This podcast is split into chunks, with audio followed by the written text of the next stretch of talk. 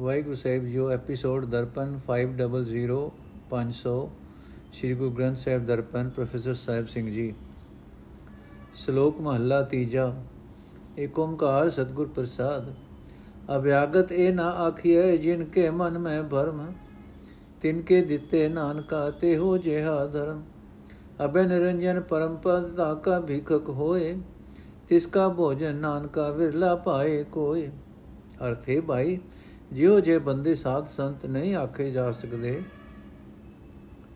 हे ਭਾਈ ਇਹੋ ਜਿਹੇ ਬੰਦੇ ਸਾਧ ਸੰਗ ਨਹੀਂ ਆਖੇ ਜਾ ਸਕਦੇ ਜਿਨ੍ਹਾਂ ਦੇ ਮਨ ਵਿੱਚ ਮਾਇਆ ਆਦਿਕ ਮੰਗਣ ਦੀ ਖਾਤਰ ਹੀ ਭਟਕਣਾ ਲੱਗੀ ਪਈ ਹੈ हे ਨਾਨਕ ਇਹੋ ਜਿਹੇ ਸਾਧਾਂ ਨੂੰ ਅਨ ਬਸਤਰ ਮਾਇਆ ਆਦਿਕ ਦੇਣਾ ਕੋਈ ਧਾਰਮਿਕ ਕੰਮ ਨਹੀਂ ਹੈ हे ਭਾਈ ਜਿਸ ਪਰਮਾਤਮਾ ਨੂੰ ਕੋਈ ਡਰ ਨਹੀਂ ਪੋ ਸਕਦਾ ਜਿਸ ਪਰਮਾਤਮਾ ਨੂੰ ਮਾਇਆ ਦੇ ਮੋਹ ਕਾਲਖ ਨਹੀਂ ਲੱਗ ਸਕਦੀ ਉਸ ਦਾ ਮਿਲਾਪ ਸਭ ਤੋਂ ਉੱਚਾ ਆਤਮਿਕ ਦਰਜਾ ਹੈ। ਜਿਹੜਾ ਮਨੁੱਖ ਉਸ ਉੱਚੇ ਆਤਮਿਕ ਦਰਜੇ ਦਾ ਭਿਖਾਰੀ ਹੈ, ਉਹ ਹੈ ਅਸਲ ਸਾਧ ਸੰਤ। हे ਨਾਨਕ ਜਿਹੋ ਇਹੋ ਜਿਹਾ ਭਿਖਾਰੀ ਵਾਲਾ ਨਾਮ ਭੋਜਨ ਕਿਸੇ ਵਿਰਲੇ ਨੂੰ ਹੀ ਪ੍ਰਾਪਤ ਹੁੰਦਾ ਹੈ। ਹੋਵਾ ਪੰਡਿਤ ਜੋਤ ਕੀ ਵੇਦ ਪੜਾ ਮੁਖਚਾਰ ਨਵਾਂ ਖੰਡਾ ਵਿੱਚ ਜਾਣਿਆ ਆਪਣੇ ਚੱਜ ਵਿਚਾਰ। ਅਰਥ ਹੈ ਭਾਈ ਜੇ ਮੈਂ ਮਿਹਨਤ ਨਾਲ ਵਿਦਿਆ ਪ੍ਰਾਪਤ ਕਰਕੇ ਜੋਤਸ਼ੀ ਵੀ ਬਣ ਜਾਵਾਂ, ਪੰਡਿਤ ਵੀ ਬਣ ਜਾਵਾਂ ਅਤੇ ਚਾਰੇ ਵੇਦ ਆਪਣੇ ਮੂੰਹੋਂ ਪੜਦਾ ਰਹਾ, ਤਾਂ ਵੀ ਜਗਤ ਵਿੱਚ ਮੈਂ ਉਹ ਜਿਹਾ ਹੀ ਸਮਝਿਆ ਜਾਵਾਂਗਾ, ਜਿਉ ਜੇ ਮੇਰੇ ਕਰਤੱਵ ਹਨ ਤੇ ਮੇਰੇ ਖਿਆਲ ਹਨ। ਬ੍ਰਹਮਣ ਕੈਲੀ ਘਾਤ ਕੰਜਕਾ ਅਣਚਾਰੀ ਕਾ ਧਾਨ। ਫਿਟਕ ਫਿਟਕ ਕੋੜ ਬਦੀਆਂ ਸਦਾ ਸਦਾ ਅਭਿਮਾਨ। ਪਾਹੇ ਇਤੇ ਜਾਏ ਵਿਸਰ ਨਾਨਕਾ ਇਕ ਨਾਮ, ਸਭ ਬੁੱਧੀ ਜਾਲੀਐ ਇਕ ਰਹਿ ਤਤ ਗਿਆਨ। ਅਰਥ ਹੈ ਭਾਈ, ਬ੍ਰਾਹਮਣ ਦੀ ਹਤਿਆ, ਗਾਂ ਦੀ ਹਤਿਆ, ਧੀ ਦੀ ਹਤਿਆ, ਧੀ ਦਾ ਪੈਸਾ, ਕੁਕਰਮੀ ਦਾ ਪੈਸਾ, ਜਗਤ ਵੱਲੋਂ ਫਟਕਾਰਾਂ ਹੀ ਫਟਕਾਰਾਂ, ਬਦੀਆਂ ਦਾ ਕੋਹੜ, ਹਰ ਵੇਲੇ ਦੀ ਆਕੜ, ਇਹ ਸਾਰੇ ਹੀ ਐਬ, ਹੈ ਨਾਨਕ, ਉਹ ਮਨੁੱਖ ਖਟਦੇ ਰਹਿੰਦੇ ਹਨ, ਜਿਨ੍ਹਾਂ ਨੂੰ ਪਰਮਾਤਮਾ ਦਾ ਨਾਮ ਭੁੱਲਿਆ ਰਹਿੰਦਾ ਹੈ। हे ਭਾਈ, ਹੋਰ ਸਾਰੀਆਂ ਹੀ ਸਿਆਣਪਾਂ ਵਿਅਰਥ ਜਾਂਦੀਆਂ ਹਨ। ਸਿਰਫ ਪ੍ਰਭੂ ਦਾ ਨਾਮ ਹੀ ਕਾਇਮ ਰਹਿੰਦਾ ਹੈ। ਇਹ ਨਾਮ ਹੀ ਹੈ ਜੀਵਨ ਦਾ ਨਿਚੋੜ। ਇਹ ਨਾਮ ਹੀ ਹੈ ਅਸਲ ਗਿਆਨ। ਮਾਥੇ ਜੋ ਦੁਰ ਲਿਖਿਆ, ਸੋ ਮੇਟ ਨ ਸਕੈ ਕੋਏ। ਨਾਨਕ ਜੋ ਲਿਖਿਆ, ਸੋ ਵਰਤਦਾ, ਸੋ ਬੂਝੈ ਜਿਸਨੋ ਨਦਰ ਹੋਏ। ਅਰਥ, ਹੈ ਨਾਨਕ ਮਨੁੱਖ ਦੇ ਕੀਤੇ ਕਰਮਾਂ ਅਨੁਸਾਰ ਦੁਰਦਰਗਾਹ ਤੋਂ ਜਿਹੜਾ ਲੇਖ ਲਿਖਿਆ ਜਾਂਦਾ ਹੈ, ਉਹ ਵਾਪਰਦਾ ਰਹਿੰਦਾ ਹੈ। ਪਰਮਾਤਮਾ ਦਾ ਨਾਮ ਸਿਮਰਨ ਤੋਂ ਬਿਨਾ ਕੋਈ ਮਨੁੱਖ ਉਸ ਲੇਖ ਨੂੰ ਮਿਟਾ ਨਹੀਂ ਸਕਦਾ। ਹਰੀ ਨਾਮ ਦਾ ਸਿਮਰਨ ਪਿਛਲੇ ਲੇਖਾਂ ਨੂੰ ਮਿਟਾ ਸਕਦਾ ਹੈ। ਪਰ ਜਿਸ ਮਨੁੱਖ ਉੱਤੇ ਪਰਮਾਤਮਾ ਦੀ ਮਿਹਰ ਦੀ ਨਿਗਾਹ ਹੋਵੇ, ਉਹੀ ਇਸ ਭੇਤ ਨੂੰ ਸਮਝਦਾ ਹੈ। ਜਿਨੇ ਨਾਮ ਵਿਸਾਰਿਆ, ਕੂੜੇ ਲਾਲਚ ਲਗ ਦੰਦਾ ਮਾਇਆ ਮੋਹਣੀ ਅੰਤਰ ਤਿਸਨਾ ਅਗ। ਜਿਨਾ ਵੇਲ ਨ ਤੁੰਬੜੀ ਮਾਇਆ ਠੱਗੇ ਠੱਗ। ਮਨਮੁਖ ਬਨ ਚਲਾਈਐ ਨਾ ਮਿਲਹੀ ਵਗ ਸਗ। ਆਪ ਬੁਲਾਏ ਭੁਲਿਐ, ਆਪੇ ਮੇਲ ਮਿਲਾਏ। ਨਾਨਕ ਗੁਰਮੁਖ ਛੂਟਿਐ, ਜੇ ਚੱਲੇ ਸਤਗੁਰ ਭਾਏ। ਅਰਥ हे ਭਾਈ ਨਾਸ਼ਵੰਤ ਪਦਾਰਥਾਂ ਦੇ ਲਾਲਚ ਵਿੱਚ ਫਸ ਕੇ, ਜਿਨ੍ਹਾਂ ਮਨੁੱਖਾਂ ਨੇ ਪਰਮਾਤਮਾ ਦਾ ਨਾਮ ਭੁਲਾ ਦਿੱਤਾ ਜੋ ਮਨੁੱਖ ਮਨ ਨੂੰ ਮੋਹ ਲੈਣ ਵਾਲੀ ਮਾਇਆ ਦੀ ਖਾਤਰ ਹੀ ਦੌੜ ਭੱਜ ਕਰਦੇ ਰਹੇ, ਉਹਨਾਂ ਦੇ ਅੰਦਰ ਤ੍ਰਿਸ਼ਨਾ ਦੀ ਅੱਗ ਬਲਦੀ ਰਹਿੰਦੀ ਹੈ। हे ਭਾਈ, ਮਾਇਆ ਦੇ ਮੋਹ ਰੂਪ ਠੱਗ ਕੇ ਜਿਨ੍ਹਾਂ ਦੇ ਆਤਮਿਕ ਸਰਮਾਏ ਨੂੰ ਲੁੱਟ ਲਿਆ,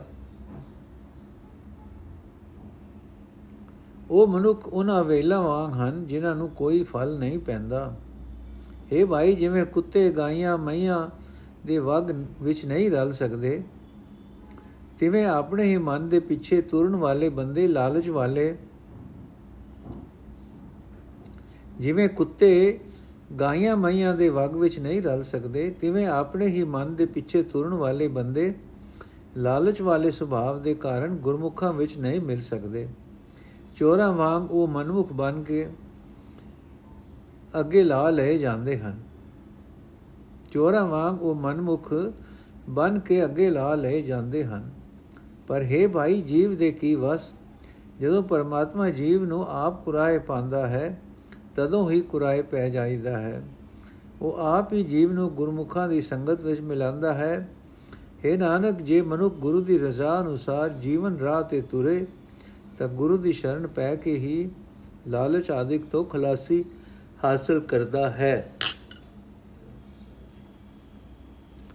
ਸਾਲਾ ਹੀ ਸਾਲਾਹਣਾ ਵੀ ਸੱਚਾ ਸਾਲਾ ਹੈ। ਨਾਨਕ ਸੱਚਾ ਏਕ ਦਰ ਬੀਭਾ ਪਰ ਹਰ ਆਏ। ਅਰਥ ਹੈ ਭਾਈ, ਸਲਾਹਣ ਜੋਗ ਪਰਮਾਤਮਾ ਦੀ ਸਿਫਤ ਸਲਾਹ ਕਰਦੇ ਰਹਿਣਾ ਚਾਹੀਦਾ ਹੈ।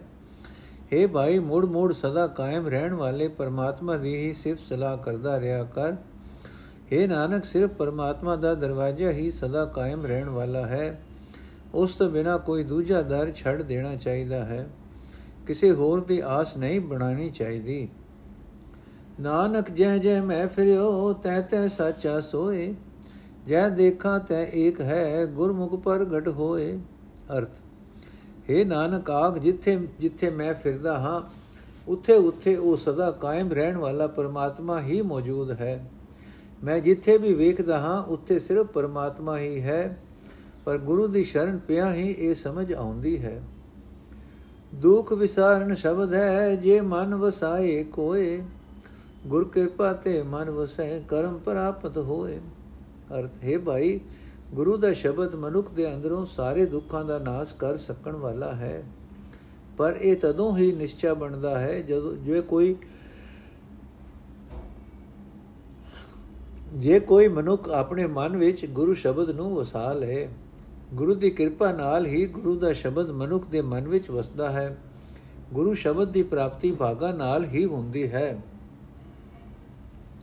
ਨਾਨਕ ਹੋ ਕਰਤੇ ਖਪੂਏ ਖੂਣ ਲਖ ਸੰਖ।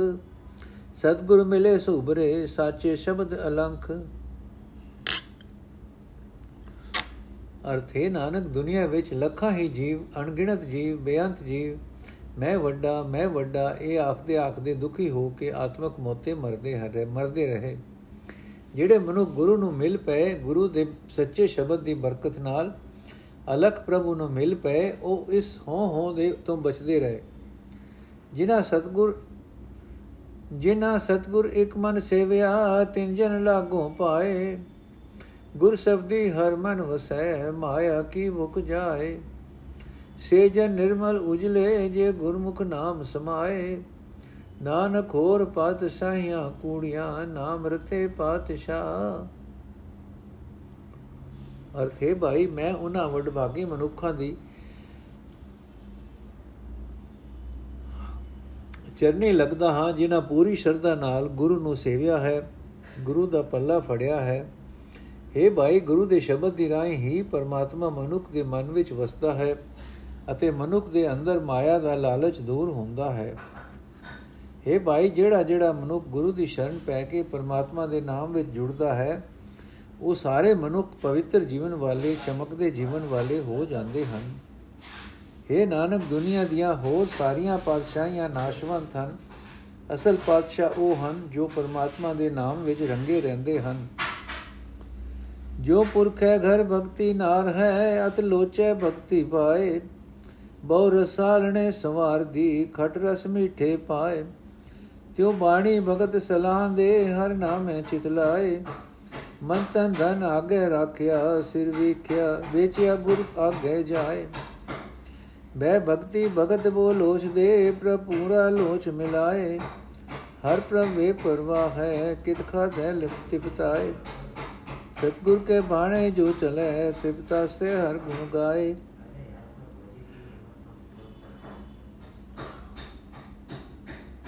ਧਨ ਧਨ ਖਲ ਜੁਗ ਨਾਨਕਾ, ਜੇ ਚੱਲੇ ਸਤਗੁਰ ਭਾਏ। ਅਰਥ, ਹੈ ਭਾਈ, ਜਿਵੇਂ ਕਿਸੇ ਮਨੁੱਖ ਦੇ ਘਰ ਵਿੱਚ ਉਸ ਦੀ ਪਵਿੱਤਰਤਾ, ਪਤਿਵਰਤਾ ਇਸਤਰੀ ਹੈ, ਜੋ ਪਿਆਰ ਭਾਵਨਾ ਨਾਲ ਆਪਣੇ ਪਤੀ ਦੀ ਸੇਵਾ ਕਰਨ ਦੀ ਬਹੁਤ ਤਾਂਗ ਕਰਦੀ ਹੈ, ਖੱਟੇ ਤੇ ਮਿੱਠੇ ਰਸ ਪਾ ਕੇ ਕਈ ਸਵਾਦਲੀਆਂ ਬਾਜੀਆਂ ਪਤੀ ਵਾਸਤੇ ਬਣਾਉਂਦੀ ਰਹਿੰਦੀ ਹੈ। ਇਸੇ ਤਰ੍ਹਾਂ ਪਰਮਾਤਮਾ ਦੇ ਭਗਤ ਪਰਮਾਤਮਾ ਦੇ ਨਾਮ ਵਿੱਚ ਜਿਤ ਜੋੜ ਕੇ ਸਤਗੁਰ ਦੀ ਬਾਣੀ ਦੀ ਰਾਹੀਂ ਪਰਮਾਤਮਾ ਦੀ ਸਿਫਤ ਸਲਾਹ ਕਰਦੇ ਰਹਿੰਦੇ ਹਨ ਉਹਨਾਂ ਭਗਤਾਂ ਨੇ ਆਪਣਾ ਮਨ, ਆਪਣਾ ਤਨ, ਆਪਣਾ ਧਨ ਸਭ ਕੁਝ ਗੁਰੂ ਦੇ ਅੱਗੇ ਲਿਆ ਰੱਖਿਆ ਹੁੰਦਾ ਹੈ। ਉਹਨਾਂ ਨੇ ਆਪਣਾ ਸਿਰ ਗੁਰੂ ਅੱਗੇ ਵੇਚ ਦਿੱਤਾ ਹੁੰਦਾ ਹੈ। हे ਭਾਈ, ਪਰਮਾਤਮਾ ਦੇ ਅਦਬ ਵਿੱਚ ਟਿਕ ਕੇ ਪਰਮਾਤਮਾ ਦੇ ਭਗਤ ਉਸ ਦੀ ਭਗਤੀ ਦੀ ਬਹੁਤ ਤਾਂਗ ਰੱਖਦੇ ਹਨ। ਪ੍ਰਭੂ ਉਹਨਾਂ ਦੀ ਤਾਂਗ ਪੂਰੀ ਕਰਕੇ ਉਹਨਾਂ ਨੂੰ ਆਪਣੇ ਨਾਲ ਮਿਲਾ ਲੈਂਦਾ ਹੈ। हे ਭਾਈ ਪਰਮਾਤਮਾ ਨੂੰ ਤਾਂ ਕਿਸੇ ਚੀਜ਼ ਦੀ ਕੋਈ ਮੁਤਾਜੀ ਲੋੜ ਨਹੀਂ ਹੈ। ਫਿਰ ਉਹ ਕਿਹੜੀ ਚੀਜ਼ ਖਾਣ ਨਾਲ ਖੁਸ਼ ਹੁੰਦਾ ਹੈ? ਜਿਹੜਾ ਮਨੁੱਖ ਗੁਰੂ ਦੀ ਰਜ਼ਾ ਵਿੱਚ ਜੀਵਨ ਤੋਰ ਸਕਦਾ ਤੋਰ ਤੁਰਦਾ ਹੈ ਅਤੇ ਪਰਮਾਤਮਾ ਦੇ ਗੁਣ ਗਾਉਂਦਾ ਰਹਿੰਦਾ ਹੈ, ਉਸ ਉੱਤੇ ਪਰਮਾਤਮਾ ਪ੍ਰਸੰਨ ਹੁੰਦਾ ਹੈ। हे ਨਾਨਕ, ਇਸ ਵਿਕਾਰਾਂ ਭਰੇ ਸੰਸਾਰ ਵਿੱਚ ਉਹ ਮਨੁੱਖ ਸੋਭਾ ਖਟਦੇ ਹਨ ਜਿਹੜੇ ਗੁਰੂ ਦੀ ਮਰਜ਼ੀ ਅਨੁਸਾਰ ਜੀਵਨ ਰਾਹ ਤੇ ਤੁਰਦੇ ਹਨ। ਸਤਿਗੁਰੂ ਨਾ ਸੇਵਿਓ, ਸ਼ਬਦ ਨ ਰਖਿਓ ਉਰਧਾਰ ਦ੍ਰਿਗ ਤਿਨਾ ਕਾ ਜੀਵਿਆ ਕਿਤ ਆਏ ਸੰਸਾਰ। ਗੁਰਮਤੀ ਭੋ ਮਨ ਪਵੈ, ਤਾ ਹਰ ਰਸ ਲਗੈ ਪਿਆਰ। ਨਾਉ ਮਿਲੈ ਦੁਰ ਲਿਖਿਆ, ਜੈ ਨਾਨਕ ਪਾਰ ਉਤਾਰ। ਅਰਥ हे ਭਾਈ, ਜਿਨ੍ਹਾਂ ਮਨੁੱਖਾਂ ਨੇ ਕਦੇ ਗੁਰੂ ਦਾ ਆਸਰਾ ਨਹੀਂ ਲਿਆ, ਜਿਨ੍ਹਾਂ ਨੇ ਗੁਰੂ ਦਾ ਸ਼ਬਦ ਕਦੇ ਆਪਣੇ ਹਿਰਦੇ ਵਿੱਚ ਟਿਕਾ ਕੇ ਨਹੀਂ ਰੱਖਿਆ। ਉਹ ਕਾਦੇ ਲਈ ਜਗਤ ਵਿੱਚ ਆਏ? ਉਹਨਾਂ ਦਾ ਜੀਵਨ ਸਮਾਂ ਫਟਕਾਰ ਯੋਗ ਹੀ ਰਹਿੰਦਾ ਹੈ। ਉਹ ਸਾਰੀ ਉਮਰ ਉਹ ਜਿਹੇ ਕੰਮ ਹੀ ਕਰਦੇ ਰਹਿੰਦੇ ਹਨ, ਜਿਨ੍ਹਾਂ ਤੋਂ ਜਗਤ ਵਿੱਚ ਉਹਨਾਂ ਨੂੰ ਫਟਕਾਰਾਂ ਹੀ ਪੈਂਦੀਆਂ ਹਨ। ਇਹ ਭਾਈ, ਜਦੋਂ ਗੁਰੂ ਦੀ ਮੱਤ ਉੱਤੇ ਤੁਰ ਕੇ ਮਨੁੱਖ ਦੇ ਮਨ ਵਿੱਚ ਪਰਮਾਤਮਾ ਦਾ ਡਰ ਅਦਬ ਟਿਕਦਾ ਹੈ ਜਦੋਂ ਉਹ ਪਰਮਾਤਮਾ ਦੇ ਪਿਆਰ ਨੂੰ ਤਦੋਂ ਉਹ ਪਰਮਾਤਮਾ ਦੇ ਪਿਆਰ ਵਿੱਚ ਮੇਲ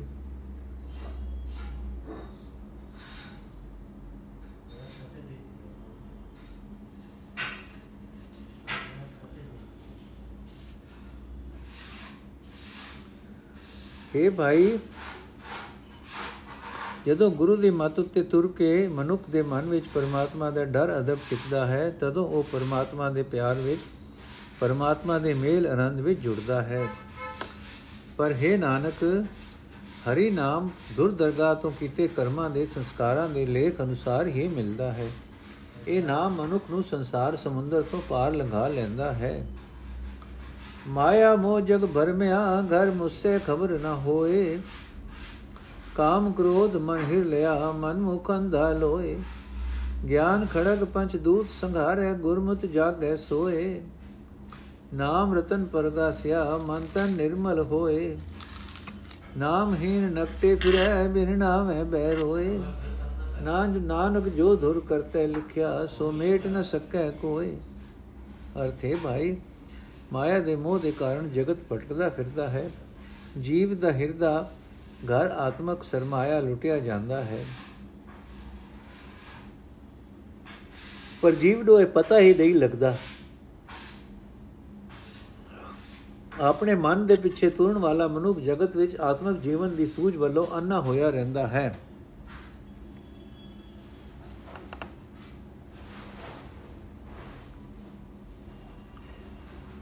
ਕਾਮ ਨੇ, ਕ੍ਰੋਧ ਨੇ ਉਸ ਦੇ ਮਨ ਨੂੰ ਚੁਰਾ ਲਿਆ ਹੁੰਦਾ ਹੈ।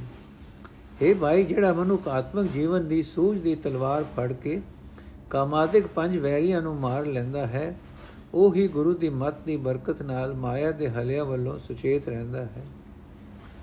ਉਸ ਦੇ ਅੰਦਰ ਪਰਮਾਤਮਾ ਦੇ ਨਾਮ ਦਾ ਰਤਨ ਚਮਕ ਪੈਦਾ ਹੁੰਦਾ ਹੈ। ਉਸ ਦਾ ਮਨ, ਉਸ ਦਾ ਤਨ ਪਵਿੱਤਰ ਹੋ ਜਾਂਦਾ ਹੈ। ਉਸ ਦੇ ਅੰਦਰ ਪਰਮਾਤਮਾ ਦੇ ਨਾਮ ਦਾ ਰਤਨ ਚਮਕ ਪੈਂਦਾ ਹੈ।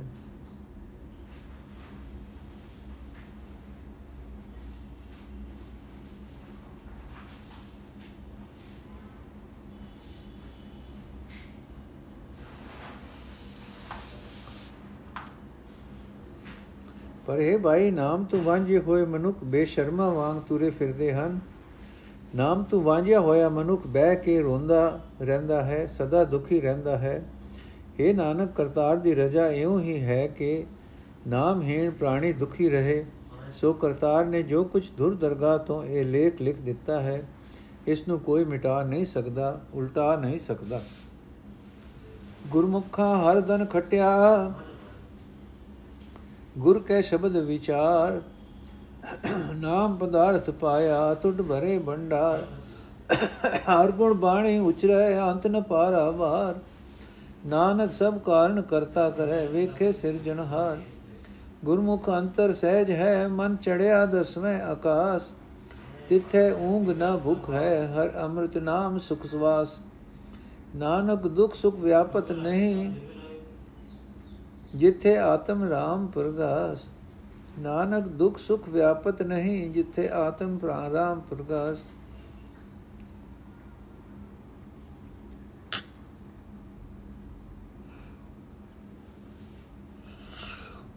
ਅਰਥ, ਹੈ ਭਾਈ, ਗੁਰੂ ਦੇ ਸਨਮੁਖ ਰਹਿਣ ਵਾਲੇ ਮਨੁੱਖਾਂ ਨੇ ਗੁਰੂ ਦੇ ਸ਼ਬਦ ਦੀ ਰਾਹੀਂ ਹਰੀ ਨਾਮ ਨੂੰ ਆਪਣੇ ਮਨ ਵਿੱਚ ਵਸਾ ਕੇ ਪਰਮਾਤਮਾ ਦਾ ਨਾਮ ਧਨ ਖੱਟ ਲਿਆ ਹੈ। ਗੁਰਮੁਖਾਂ ਨੇ ਕੀਮਤੀ ਨਾਮ ਧਨ ਲੱਭ ਲਿਆ ਹੈ।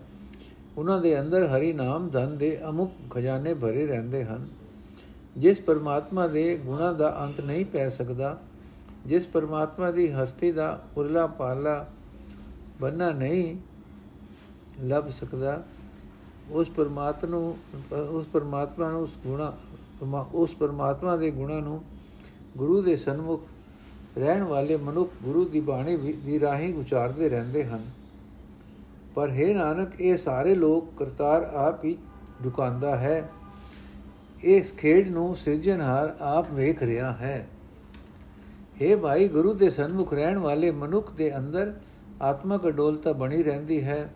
ਉਸ ਦਾ ਮਨ ਉਸ ਦੁਆਰੇ, ਦਸਵੇਂ ਦਵਾਰ ਵਿੱਚ ਟਿਕਿਆ ਰਹਿੰਦਾ ਹੈ, ਜਿੱਥੇ ਸਰੀਰ ਉਹਨਾਂ ਨੂੰ ਲੋਕਾਂ ਦਾ ਪ੍ਰਭਾਵ ਨਹੀਂ ਪੈ ਸਕਦਾ।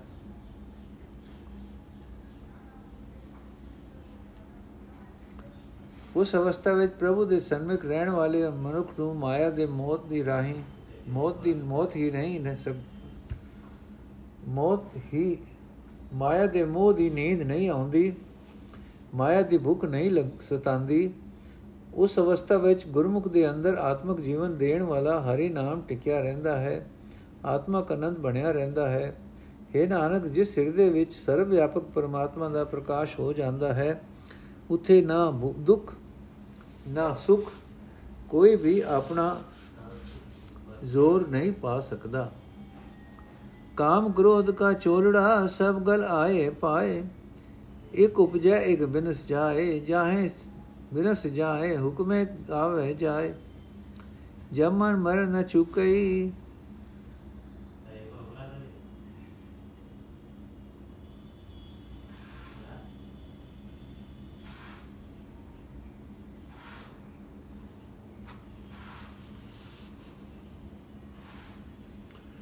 ਕਾਮ ਕ੍ਰੋਧ ਕਾ ਚੋਲੜਾ ਸਭ ਗਲ ਆਏ ਪਾਏ। ਇਕ ਉਪਜੈ, ਇਕ ਬਿਨਸ ਜਾਏ, ਹਉਮੈ ਆਵੇ ਜਾਏ। ਜਮਨ ਮਰਨ ਚੁਕਈ, ਰੰਗ ਲੱਗਾ ਦੂਜੇ ਭਾਏ ਬੰਧਨ ਬੰਧ ਭਵਾਇਨ ਕਰਨਾ ਕਛੁ ਨ ਜਾਏ। ਅਰਥ ਇਹ ਭਾਈ, ਸਾਰੇ ਜੀਵ ਕਾਮ ਕ੍ਰੋਧ ਆਦਿਕ ਵਿਕਾਰਾਂ ਦੇ ਰੰਗ ਵਿੱਚ ਰੰਗਿਆ ਜਾ ਸਕਣ ਵਾਲਾ ਸਰੀਰ ਚੋਲਾ ਪਹਿਨ ਕੇ ਜਗਤ ਵਿੱਚ ਆਉਂਦੇ ਹਨ।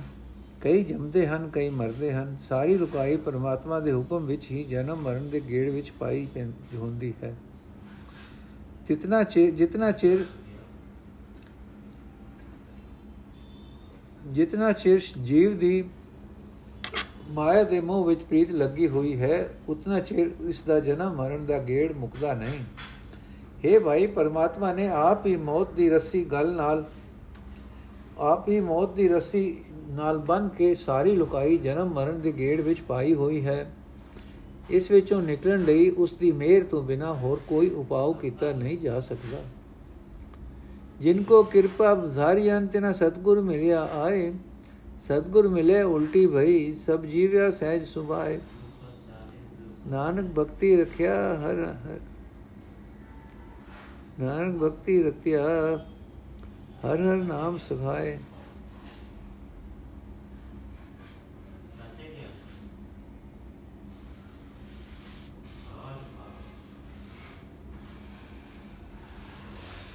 ਜਿਨ ਕੋ ਕਿਰਪਾ ਧਾਰਿਆ ਤਿਨਾ ਸਤਗੁਰ ਮਿਲਿਆ ਆਏ ਸਤਗੁਰ ਮਿਲੇ ਉਲਟੀ ਭਈ ਮਰ ਜੀਵਿਆ ਸਹਿਜ ਸੁਭਾਏ ਨਾਨਕ ਭਗਤੀ ਰਤਿਆ ਹਰ ਹਰ ਨਾਮ ਸਮਾਏ ਅਰਥ ਹੈ ਭਾਈ ਜਿਨ੍ਹਾਂ ਮਨੁੱਖਾਂ ਉੱਤੇ ਉਸ ਪਰਮਾਤਮਾ ਨੇ ਮਿਹਰ ਕਰ ਦਿੱਤੀ ਉਹਨਾਂ ਨੂੰ ਗੁਰੂ ਆ ਕੇ ਮਿਲ ਪਿਆ हे ਭਾਈ ਗੁਰੂ ਮਿਲਣ ਨਾਲ ਜਿਸ ਮਨੁੱਖ ਦੀ ਸੁਰਤ ਕਾਮ ਕ੍ਰੋਧ ਆਦਿਕ ਵਿਕਾਰਾਂ ਵੱਲੋਂ ਪਰਤ ਪਈ ਉਹ ਮਨੁੱਖ ਵਿਕਾਰਾਂ ਵੱਲੋਂ ਮਰ ਕੇ ਆਤਮਿਕ ਅਡੋਲਤਾ ਵਿੱਚ ਪ੍ਰਭੂ ਪ੍ਰੇਮ ਵਿੱਚ ਜਿਉ ਪਿਆ।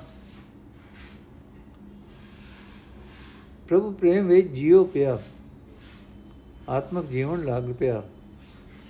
हे ਨਾਨਕ, ਪਰਮਾਤਮਾ ਦੀ ਭਗਤੀ ਦੇ ਰੰਗ ਵਿੱਚ ਰੰਗੀ ਰੰਗੀ ਜਿਆ ਮਨੁੱਖ ਸਦਾ ਪਰਮਾਤਮਾ ਦੇ ਨਾਮ ਵਿੱਚ ਲੀਨ ਰਹਿੰਦਾ ਹੈ।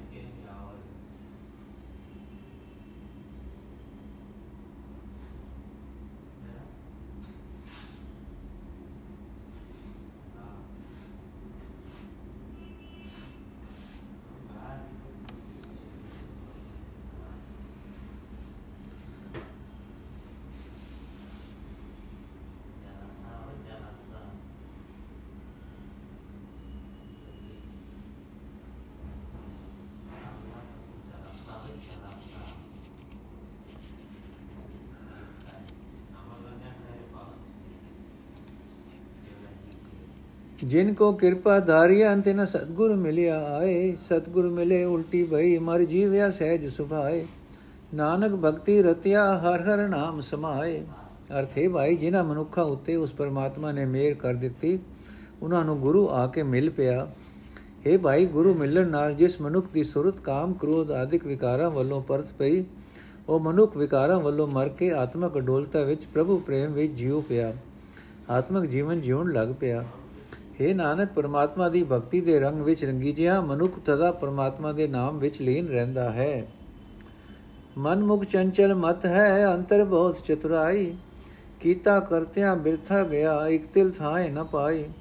ਪੁਨ ਦਾਨ ਜੋ ਬੀਜਦੇ, ਸਭ ਧਰਮ ਰਾਏ ਕਹਿ ਜਾਈ। ਬਿਨ ਸਤਗੁਰ ਜਮਕਾਲ ਨ ਛੋੜਈ ਦੂਜੇ ਭਾਏ ਖੁਆਈ। ਜੋ ਬਨ ਜਾਂਦਾ ਨਜ਼ਰ ਨ ਆਵੇ ਜਗ ਜਰ ਪਹੁੰਚੈ ਮਰ ਜਾਈ। ਪੁੱਤ ਗਲੋਤ ਮੋਹਿਤ ਹੈ ਅੰਧ ਬੇਲੀ ਕੌਣ ਸਖਾਈ ਪੁੱਤਰ ਕਲਤਰ ਕਲਤਰ ਮੋਹਿਤ ਹੈ ਅੰਧ ਬੇਲੀ ਕੋ ਨ ਸਜਾਈ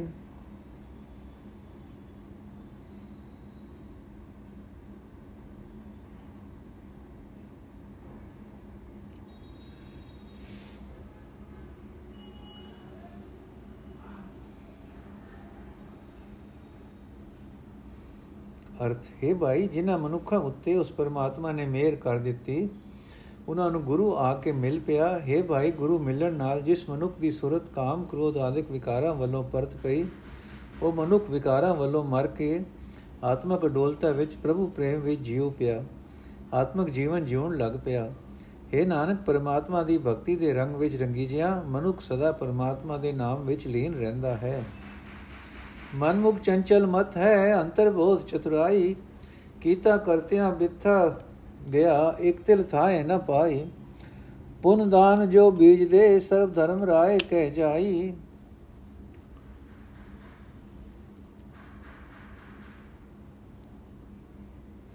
ਬਿਨ ਸਤਗੁਰ ਜਮਕਾਲ ਨ ਛੋੜਈ ਦੂਜੇ ਭਾਏ ਖੁਆਈ। ਜੋ ਬਨ ਜਾਂਦਾ ਨਦਰ ਨ ਆਵੇ, ਜਰ ਪਹੁੰਚੈ ਮਰ ਜਾਈ। ਪੁੱਤ ਕਲਤ ਮੋਹਿਤ ਹੈ, ਅੰਤ ਬੇਲੀ ਕੋ ਨ ਸਖਾਈ। ਸਤਗੁਰ ਸੇਵੇ ਸੋ ਸੁਖ ਪਾਏ, ਨਾਮ ਵਸੈ ਮਨ ਆਈ।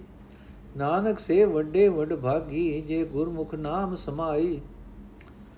ਨਾਨਕ ਸੇ ਵੱਡੇ ਵੱਡ ਭਾਗੀ, ਜੇ ਗੁਰਮੁਖ ਨਾਮ ਸਮਾਈ।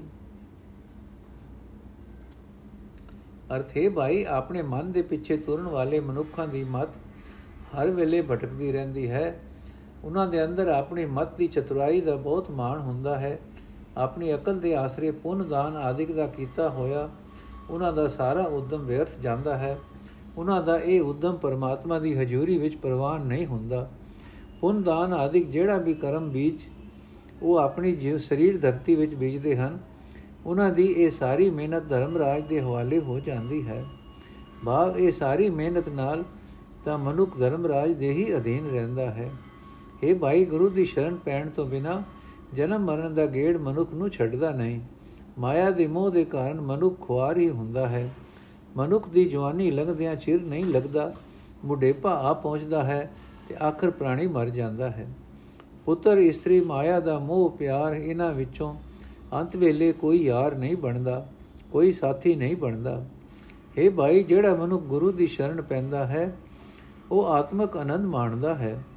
ਪਰਮਾਤਮਾ ਦਾ ਨਾਮ ਉਸ ਦੇ ਮਨ ਵਿੱਚ ਆ ਵਸਦਾ ਹੈ। हे ਨਾਨਕ, ਜਿਹੜਾ ਜਿਹੜਾ ਮਨੁੱਖ ਗੁਰੂ ਦੀ ਸ਼ਰਨ ਪੈ ਕੇ ਪਰਮਾਤਮਾ ਦੇ ਨਾਮ ਵਿੱਚ ਲੀਨ ਰਹਿੰਦਾ ਹੈ, ਉਹ ਸਾਰੇ ਉੱਚੇ ਜੀਵਨ ਹੁੰਦੇ ਹਨ, ਵੱਡੇ ਭਾਗਾਂ ਵਾਲੇ ਹੁੰਦੇ ਹਨ। ਮਨ ਮੁਖ ਨਾਮ ਨ ਚੇਤਨੀ, ਬਿਨ ਨਾਮ ਹੈ ਦੁਖ ਰੋਏ। ਆਤਮਾ ਰਾਮ ਨਾ ਪੂਜਨੇ, ਦੂਜੇ ਕਿਉ ਸੁਖ ਹੋਏ? ਹਉਮੈ ਅੰਤਰ ਮੈਲ ਹੈ, ਸ਼ਬਦ ਨ ਕਾਢੈ ਧੋਏ। ਨਾਨਕ ਬਿਨ ਨਾਮੈ ਮੈਲਿਆ ਮੋਏ, ਜਨਮ ਪਦਾਰਥ ਖੋਏ। ਮਨਮੁਖ ਬੋਲੇ ਅੰਧਲੇ ਤਿਸਮੈ ਅਗਨੀ ਕਾ ਵਾਸ। ਬਾਣੀ ਸੁਰਤ ਨ ਬੂਝਨੇ, ਸ਼ਬਦ ਨ ਕਰੇ ਪ੍ਰਗਾਸ। ਉਨਾ ਆਪਣੇ ਅੰਦਰ ਸੁਧ ਨਹੀਂ, ਗੁਰ ਬਚਨ ਨ ਕਰੇ ਵਿਸਾਸ। ਗਿਆਨੀਆਂ ਅੰਦਰ ਗੁਰ ਸ਼ਬਦ ਹੈ, ਨਿਤ ਹਰ ਲਿਵ ਲਦਾ ਵਿਗਾਸ। ਹਰ ਗਿਆਨੀਆਂ ਕੀ ਰਖਦਾ ਹੋ ਸਦ ਬਲਿਹਾਰੇ ਤਾਸ। ਗੁਰਮੁਖ ਜੋ ਹਰ ਸੇਵ ਦੇ, ਜਨ ਨਾਨਕ ਤਾ ਕਾ ਦਾਸ। ਗੁਰਮੁਖ ਜੋ ਹਰ ਸੇਵ ਦੇ ਜਨ ਨਾਨਕ ਤਾ ਕਾ ਦਾਸ। ਅਰਥ हे ਭਾਈ, ਪਰਮਾਤਮਾ ਦੇ ਨਾਮ ਤੋਂ ਖੁੰਝਿਆ ਹੋਇਆ ਮਨੁੱਖ ਸਦਾ ਆਪਣੇ ਦੁੱਖ ਫਰੋਲਦਾ ਰਹਿੰਦਾ ਹੈ। ਆਪਣੇ ਮਨ ਦੇ ਪਿੱਛੇ ਤੁਰਨ ਵਾਲੇ ਮਨੁੱਖ ਪਰਮਾਤਮਾ ਦਾ ਨਾਮ ਨਹੀਂ ਸਿਮਰਦੇ। ਸਰਬ ਵਿਆਪਕ ਪ੍ਰਭੂ ਦੀ ਭਗਤੀ ਨਹੀਂ ਕਰਦੇ। ਭਲਾ ਮਾਇਆ ਦੇ ਮੋਹ ਵਿੱਚ ਫਸੇ ਰਹਿ ਕੇ ਉਹਨਾਂ ਨੂੰ ਸੁੱਖ ਕਿਵੇਂ ਹੋ ਸਕਦਾ ਹੈ? ਉਹਨਾਂ ਦੇ ਅੰਦਰ ਹਉਮੈ ਦੀ ਮਹਿਲ ਟਿੱਕੀ ਰਹਿੰਦੀ ਹੈ। ਜਿਸ ਨੂੰ ਉਹ ਗੁਰੂ ਦੇ ਸ਼ਬਦ ਦੀ ਰਾਹੀਂ ਆਪਣੇ ਅੰਦਰੋਂ ਧੋ ਨਹੀਂ ਸਕ, ਧੋ ਕੇ ਨਹੀਂ ਕੱਢਦੇ। हे ਨਾਨਕ, ਨਾਮ ਤੋਂ ਵਾਂਝੇ ਹੋਏ ਮਨੁੱਖ, ਕੀਮਤੀ ਮਨੁੱਖਾ ਜਨਮ ਗਵਾ ਕੇ ਵਿਕਾਰਾਂ ਦੀ ਮਹਿਲ ਨਾਲ ਭਰੇ ਰਹਿੰਦੇ ਹਨ ਤੇ ਆਤਮਕ ਮੌਤ ਸਹਿੜੀ ਰੱਖਦੇ ਹਨ। हे ਭਾਈ, ਆਪਣੇ ਮਨ ਦੇ ਪਿੱਛੇ ਤੁਰਨ ਵਾਲੇ ਮਨੁੱਖ ਗੁਰੂ ਦੀ ਬਾਣੀ ਵਿੱਚ ਸੁਰਤ ਜੋੜਨੀ ਨਹੀਂ ਸਮਝਦੇ। ਗੁਰੂ ਦੇ ਸ਼ਬਦ ਦੀ ਰਾਹੀਂ ਆਪਣੀ ਸੁਰਤ ਵਿੱਚ ਆਤਮਿਕ ਜੀਵਨ ਦੀ ਸੂਝ ਦਾ ਚਾਨਣ ਨਹੀਂ ਕਰਦੇ। ਉਹਨਾਂ ਦੀ ਉਸ ਸੁਰਤ ਵਿੱਚ ਤ੍ਰਿਸ਼ਨਾ ਦੀ ਅੱਗ ਦਾ ਨਿਵਾਸ ਹੋਇਆ ਰਹਿੰਦਾ ਹੈ। ਇਸ ਵਾਸਤੇ ਆਤਮਿਕ ਜੀਵਨ ਦੇ ਉਪਦੇਸ਼ ਵੱਲੋਂ ਉਹ ਅੰਨੇ ਤੇ ਬੋਲੇ ਰਹੇ ਹੋਏ ਰਹਿੰਦੇ ਹਨ। ਆਪਣੇ ਮਨ ਦੇ ਪਿੱਛੇ ਤੁਰਨ ਵਾਲੇ ਮਨੁੱਖਾਂ ਦੇ ਅੰਦਰ ਆਪਣੇ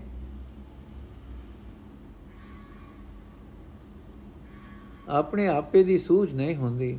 ਉਹ ਗੁਰੂ ਦੇ ਬਚਨ ਵਿੱਚ ਸ਼ਰਧਾ ਨਹੀਂ ਲਿਆਉਂਦੇ।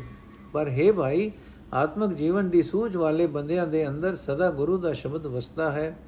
ਉਹਨਾਂ ਦੀ ਲਗਨ ਸਦਾ ਹਰੀ ਵਿੱਚ ਰਹਿੰਦੀ ਹੈ। ਇਸ ਵਾਸਤੇ ਉਹਨਾਂ ਦੇ ਅੰਦਰ ਸਦਾ ਆਤਮਿਕ ਖਿੜਾਉ ਬਣਿਆ ਰਹਿੰਦਾ ਹੈ। ਪਰਮਾਤਮਾ ਆਤਮਿਕ ਜੀਵਨ ਵਾਲੇ ਮਨੁੱਖਾਂ ਦੀ ਸਦਾ ਇੱਜ਼ਤ ਕਰਦਾ ਹੈ। ਮੈਂ ਉਹਨਾਂ ਦੇ ਸਦਕੇ ਕੁਰਬਾਨ ਜਾਂਦਾ ਹਾਂ। ਇਹ ਭਾਈ, ਗੁਰੂ ਦੀ ਸ਼ਰਨ ਪੈ ਕੇ ਜਿਹੜੇ ਮਨੁੱਖ ਪਰਮਾਤਮਾ ਦੀ ਸੇਵਾ ਭਗਤੀ ਕਰਦੇ ਰਹਿੰਦੇ ਹਨ।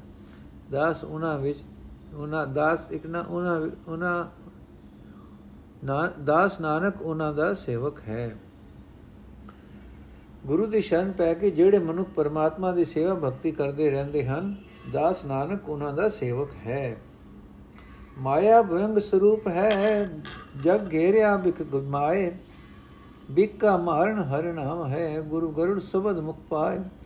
ਜਿਨ ਕੋ ਪੂਰਬ ਲਿਖਿਆ ਤਿਨ ਸਤਗੁਰ ਮਿਲਿਆ ਆਏ ਮਿਲ ਸਤਗੁਰ ਨਿਰਮਲ ਹੋਇਆ ਬਿਕ ਹਉ ਮੈਂ ਗਿਆ ਵਿਲਾਏ ਬਿਲਾਏ ਗੁਰਮੁਖਾਂ ਕੇ ਮੁਖ ਉਜਲੇ ਹਰ ਦਰਗਹਿ ਸ਼ੋਭਾ ਪਾਏ ਜਨ ਨਾਨਕ ਸਦਾ ਕੁਰਬਾਨ ਤਿਨ ਜੋ ਚਾਲੇ ਸਤਗੁਰ ਭਾਏ ਜਨ ਨਾਨਕ ਸਦਾ ਕੁਰਬਾਨ ਤਿਨ ਜੋ ਚਾਲੇ ਸਤਗੁਰ ਭਾਏ ਅਰਥ ਹੈ ਭਾਈ ਮਾਇਆ ਸਭ ਹੈ ਵੱਡਾ ਸਭ ਆਤਮਕ ਮੌਤ ਲਿਆਉਣ ਵਾਲੀ ਜ਼ਹਿਰ ਦਾ ਭਰਿਆ ਇਹ ਮਾਇਆ ਸਭ ਜਗਤ ਨੂੰ ਘੇਰੀ ਬੈਠਾ ਹੈ।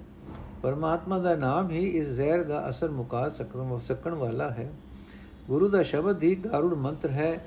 ਇਸ ਨੂੰ ਸਦਾ ਆਪਣੇ ਮੂੰਹ ਵਿੱਚ ਪਾਈ ਰੱਖ।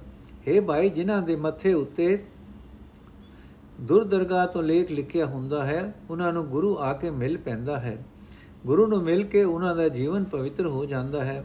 ਉਹਨਾਂ ਦੇ ਅੰਦਰੋਂ ਹਉਮੈ ਦਾ ਜ਼ਹਿਰ ਸਦਾ ਲਈ ਦੂਰ ਹੋ ਜਾਂਦਾ ਹੈ। ਪਰਮਾਤਮਾ ਦੀ ਹਜ਼ੂਰੀ ਵਿੱਚ ਸੋਭਾ ਖੱਟ ਕੇ ਗੁਰੂ ਦੇ ਸਨਮੁਖ ਰਹਿਣ ਵਾਲੇ ਮਨੁੱਖਾਂ ਦੇ ਮੂੰਹ ਰੋਸ਼ਨ ਹੋ ਜਾਂਦੇ ਹਨ। ਦਾਸ ਨਾਨਕ ਉਹਨਾਂ ਮਨੁੱਖਾਂ ਤੋਂ ਸਦਾ ਸਦਕੇ ਜਾਂਦਾ ਹੈ, ਜਿਹੜੇ ਗੁਰੂ ਦੀ ਰਜ਼ਾ ਵਿੱਚ ਤੁਰਦੇ ਹਨ। ਵਾਹਿਗੁਰੂ ਜੀ ਕਾ ਖਾਲਸਾ, ਵਾਹਿਗੁਰੂ ਜੀ ਕੀ ਫਤਿਹ। ਅੱਜ ਦਾ ਐਪੀਸੋਡ ਇੱਥੇ ਸਮਾਪਤ ਹੈ ਜੀ।